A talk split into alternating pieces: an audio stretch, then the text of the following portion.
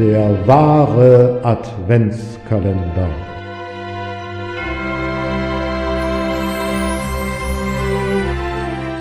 Präsentiert von Peters Literaturküche. Von und mit Peter Fassbender.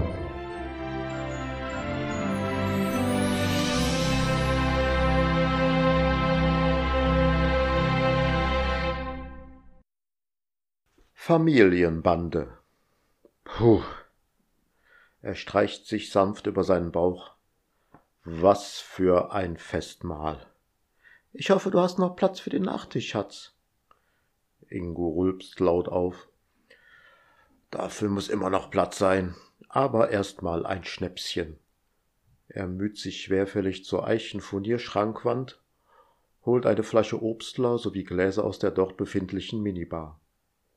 Dass sich mein Vater so etwas entgehen lässt, sagt Vivian kopfschüttelnd. Gut, es ist nicht das erste Mal, dass so etwas passiert, aber normalerweise kommt er doch, wenn er zugesagt hat, und das pünktlich, eher überpünktlich. Zu Hause ist er aber auch nicht, jedenfalls geht er nicht ans Telefon. Ich hoffe, es ist ihm nichts passiert. Ja, da hast du recht. Der alte Geizkragen nimmt doch gewöhnlich immer alles mit, was er irgendwo umsonst kriegen kann.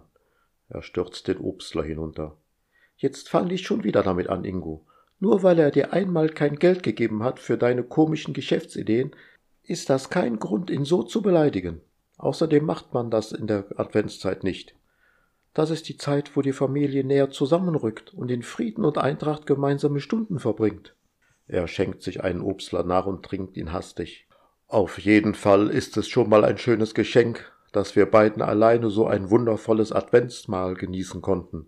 In Ruhe, entspannt, ohne Streit und ohne den widerwärtigen Früchtekuchen, den dein Vater immer mitbringt. Vivian nippt an ihrem Obstler. Mein Vater meint es doch nur gut. Was soll daran gut sein, die ganze Familie mit Früchtekuchen zu versorgen, den sowieso niemand isst? Der alte Sack könnte den auch gleich in den Müll werfen. So wie der schmeckt, hat der den da sicher auch gefunden. Rede nicht so über meinen Vater, fährt sie ihn an.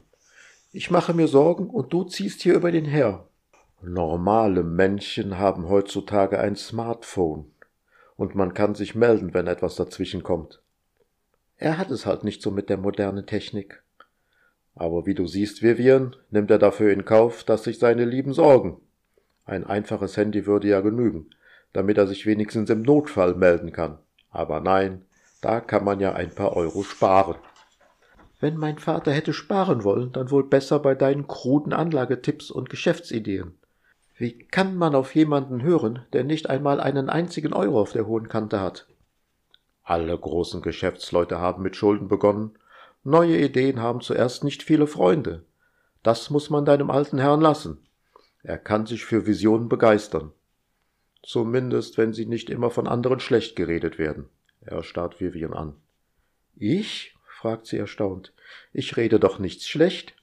Wenn ich gefragt werde, gebe ich halt meine ehrliche Meinung kund. Ja, das langt dann aber auch meist schon, um die Leute zu verschrecken. Ingo, du musst dir einfach mal selber zuhören.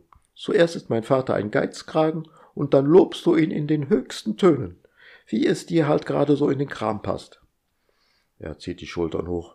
Eigentlich hat er ja nur eine Schwäche. Er hört auch auf Leute, die keine Ahnung haben. Meine Rede, wirft Vivian schnell ein. Sehr witzig, meine Liebe.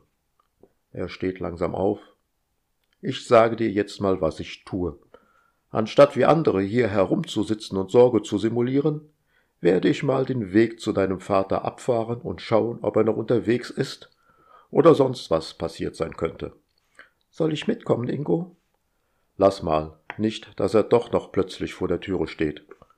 Okay, Ingo. Wenn was ist, melde dich direkt. Er geht aus dem Haus, schlendert zu seiner Limousine und steuert den Wagen langsam durch die Straße, aus der Stadt hinaus Richtung Wald und dort auf einen einsamen Parkplatz. Aus dem Kofferraum heraus zieht er einen leblosen Körper. Er wuchtet ihn hoch, trägt ihn zum Trimmdichtpfad und lässt ihn an der Station für Klimmzüge fallen. Klimmzüge in deinem Alter? War wohl was viel für das alte Herz, Schwiegervater. Man muss halt seine Grenzen kennen, sagt Ingo und lacht. Und dann noch alleine im Wald Sport treiben.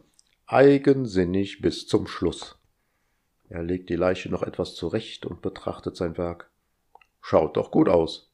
Opa im Trainingsanzug zusammengeklappt, tot. Er entfernt sich etwas von der Stelle. Gut, gar nicht so leicht zu erkennen.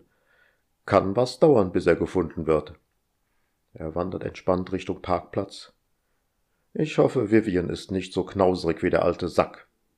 Bei ihr würde es mir erheblich schwerer fallen.